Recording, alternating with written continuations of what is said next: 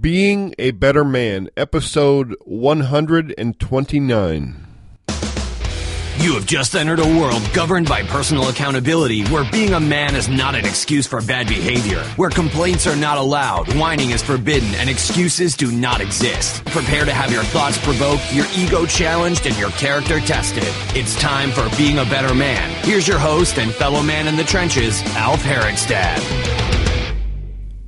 Hey, everybody, welcome to Being a Better Man. I am your host, Alf Herigstad, and it's Friday again. Before I get started, I want to remind you that there is a way. If you appreciate the content of this podcast and you believe in the mission here, there is a way to lend your support and become a patron of the show.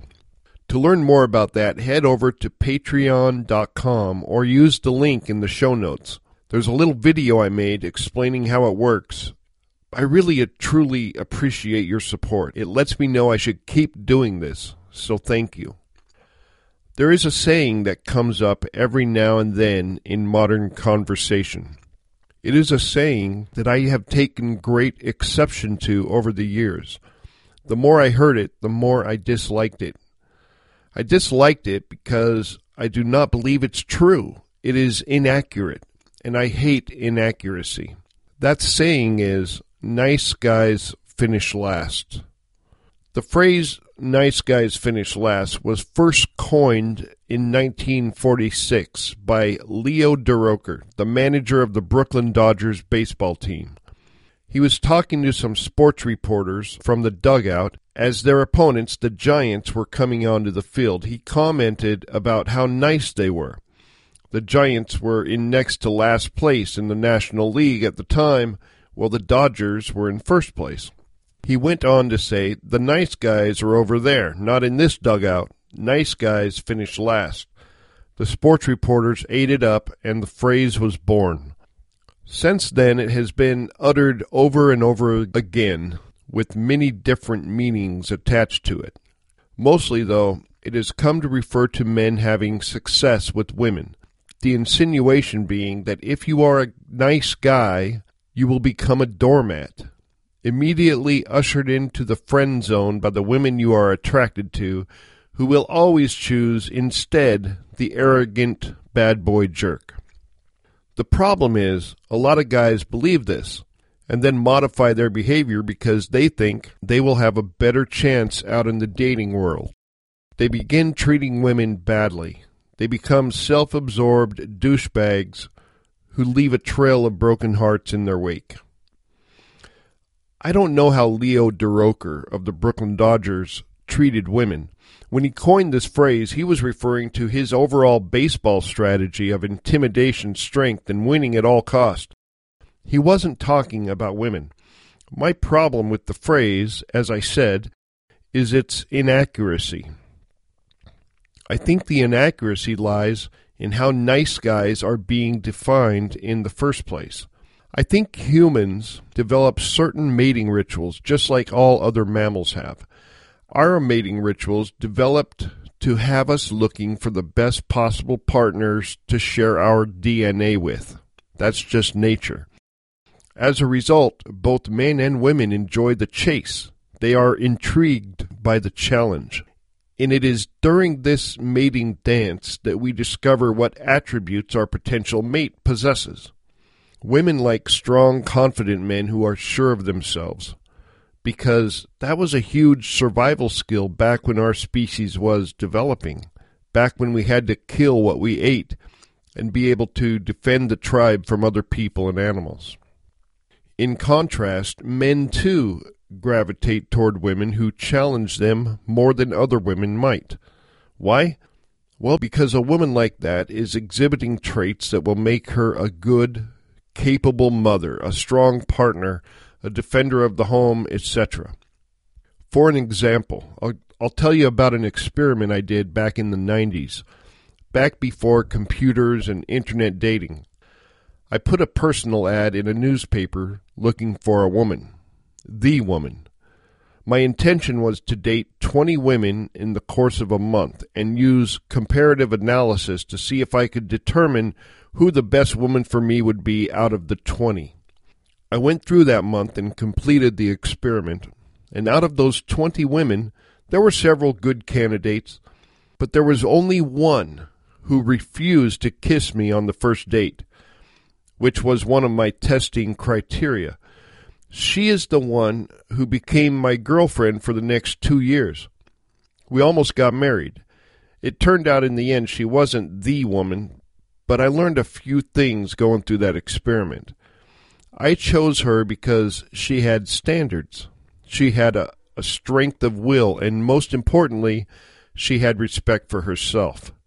And those are all very attractive qualities. Okay, now back to what I was saying about the definition of a nice guy. When this nice guys finished last phrase is used, I don't really think it's talking about guys who are nice. Rather, it's talking about guys who are weak. Guys with no conviction, no self respect, no confidence, no backbone, and no courage. Newsflash women are not typically attracted to men like this because they are not good survival skills. This phrase is labeling weak men as nice guys, and that is where the inaccuracy lies because it is totally possible to be a super confident, strong, decisive man who knows who you are and what you want and still be a nice guy. You do not have to be a jerk to be a strong masculine male.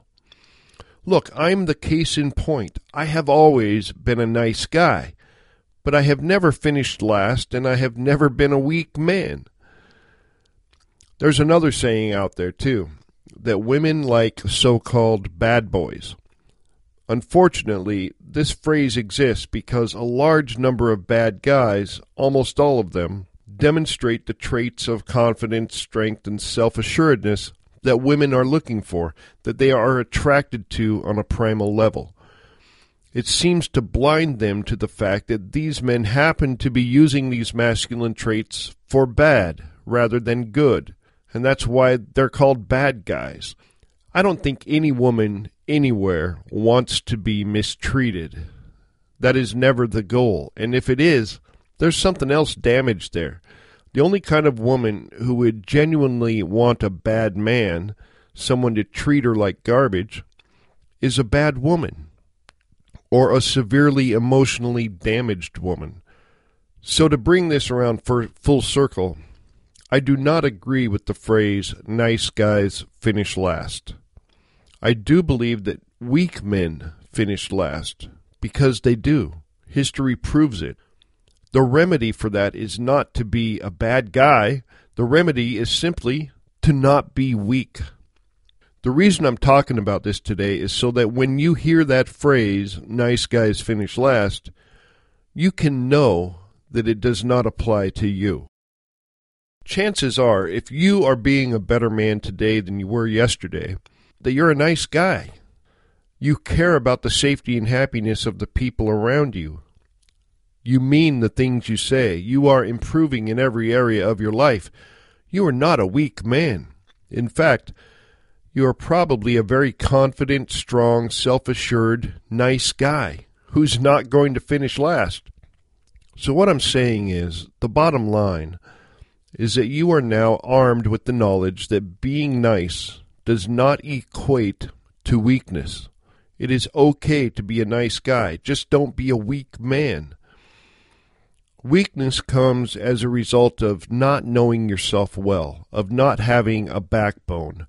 Weakness thrives in the face of excuses and in one's willingness to betray their own sense of right, oftentimes at the expense of others. Now head out into the world understanding that nice guys do not finish last. In fact, they are the only ones who finish at all. The bad men, the weak men, the men who are not being better, they will spend their lifetime searching, trying to realize their potential as a man, but they never will. They are searching for what you will achieve just by being a better man today than you were yesterday, and then doing that every day. Until next time, this is Alf Herigstad signing out.